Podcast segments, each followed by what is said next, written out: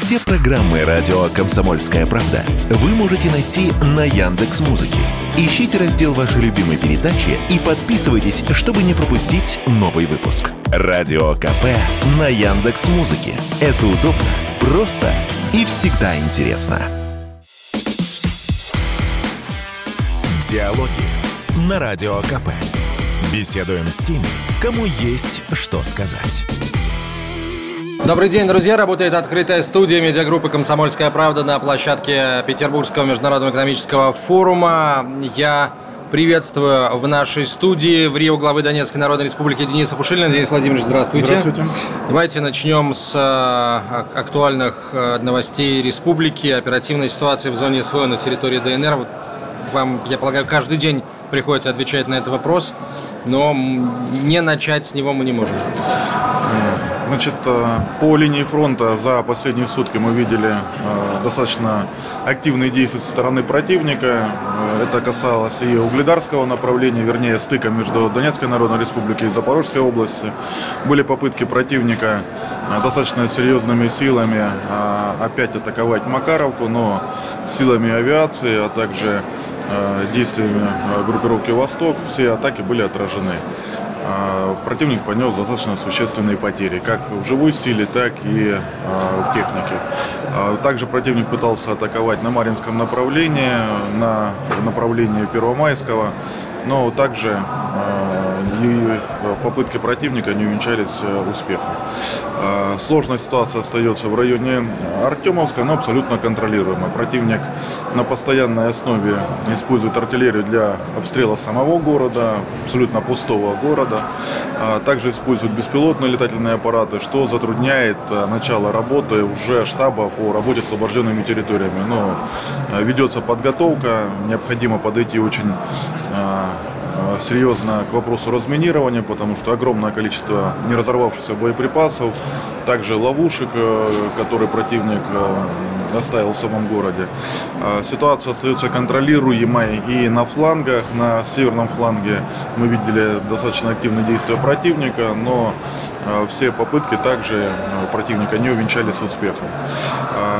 Что касается обстрелов населенных пунктов, то за последние сутки под обстрелом э, был э, Донецк, в частности, четыре района, Кировские, Петровские, э, Куйбышевский, Киевский район, э, Макеевка, Ясиноватая, Пантелеймоновка и также Владимировка. За вчерашний день есть двое раненых среди гражданских лиц. По сегодняшнему дню данных по жертвам пока не поступали.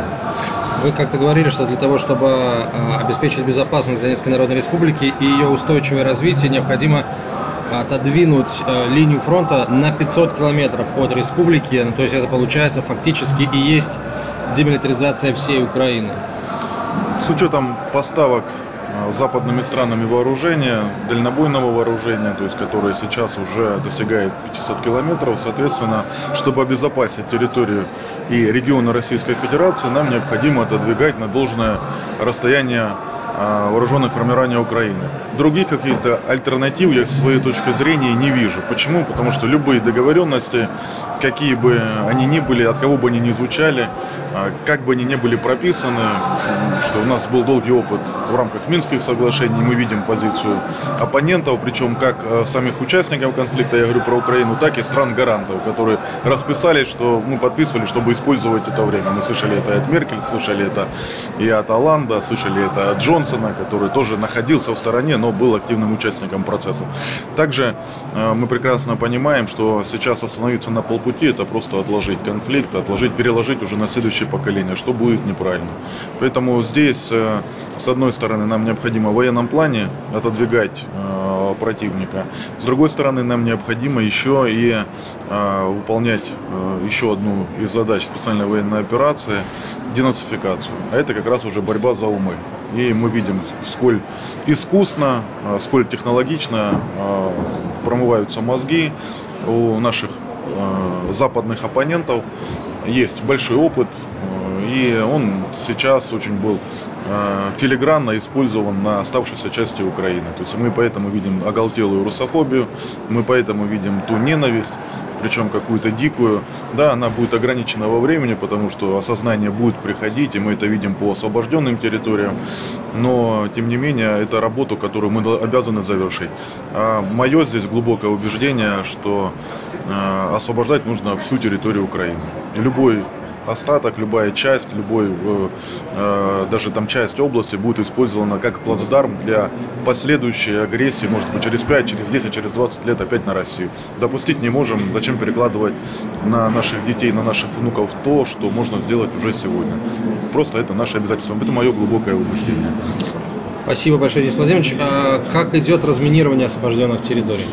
Разминирование – это уже а, выстроенная работа как со стороны специальных а, отрядов, которые при поддержке Минпромторга Российской Федерации и, безусловно, Вооруженных сил Российской Федерации закреплены для разминирования самих предприятий. Ну, на примере, вот совсем недавно был разминирован полностью завод Ильича, который сейчас готовится к запуску.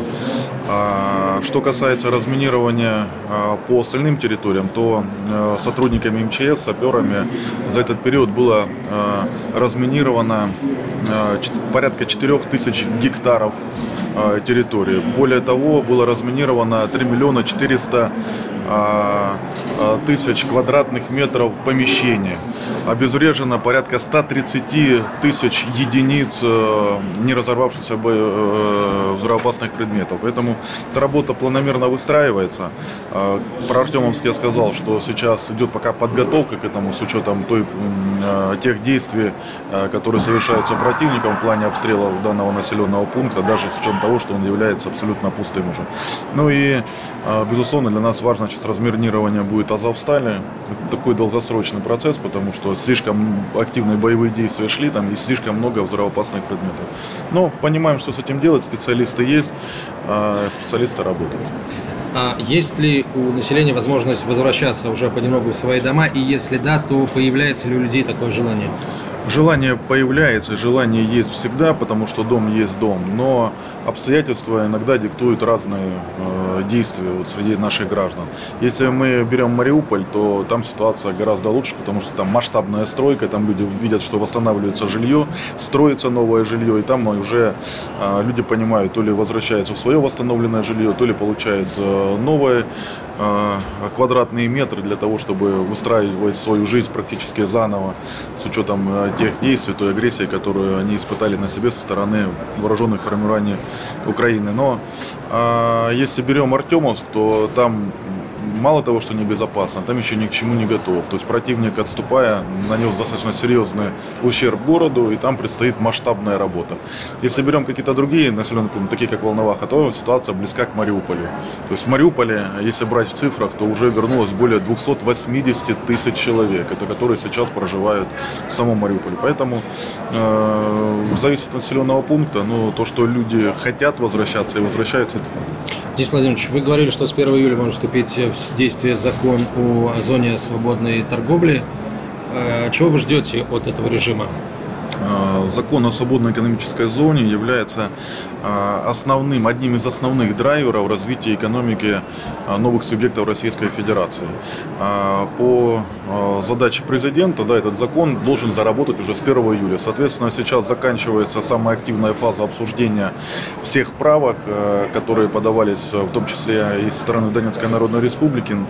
Надеемся, что парламентарии поддержат наибольшее количество из этих правок. Почему? Потому что нам нужно включить как можно больше инструментов для того, чтобы иметь возможность привлекать инвесторов. Что такое привлечение инвесторов? Это, конечно же, э, возможность открывать новые предприятия э, по понятным для инвестора э, траекториям плане налогообложения, в плане оформления документов, в плане получения дополнительных преференций для развития своего бизнеса и своеобразных гарантий, условных, понятно, но этот пакет должен побудить инвестора вкладывать деньги в те территории, в те регионы, где еще небезопасно, ну, исходя из военной обстановки, но тем не менее это перспективно в плане развития бизнеса, даже с учетом этих рисков.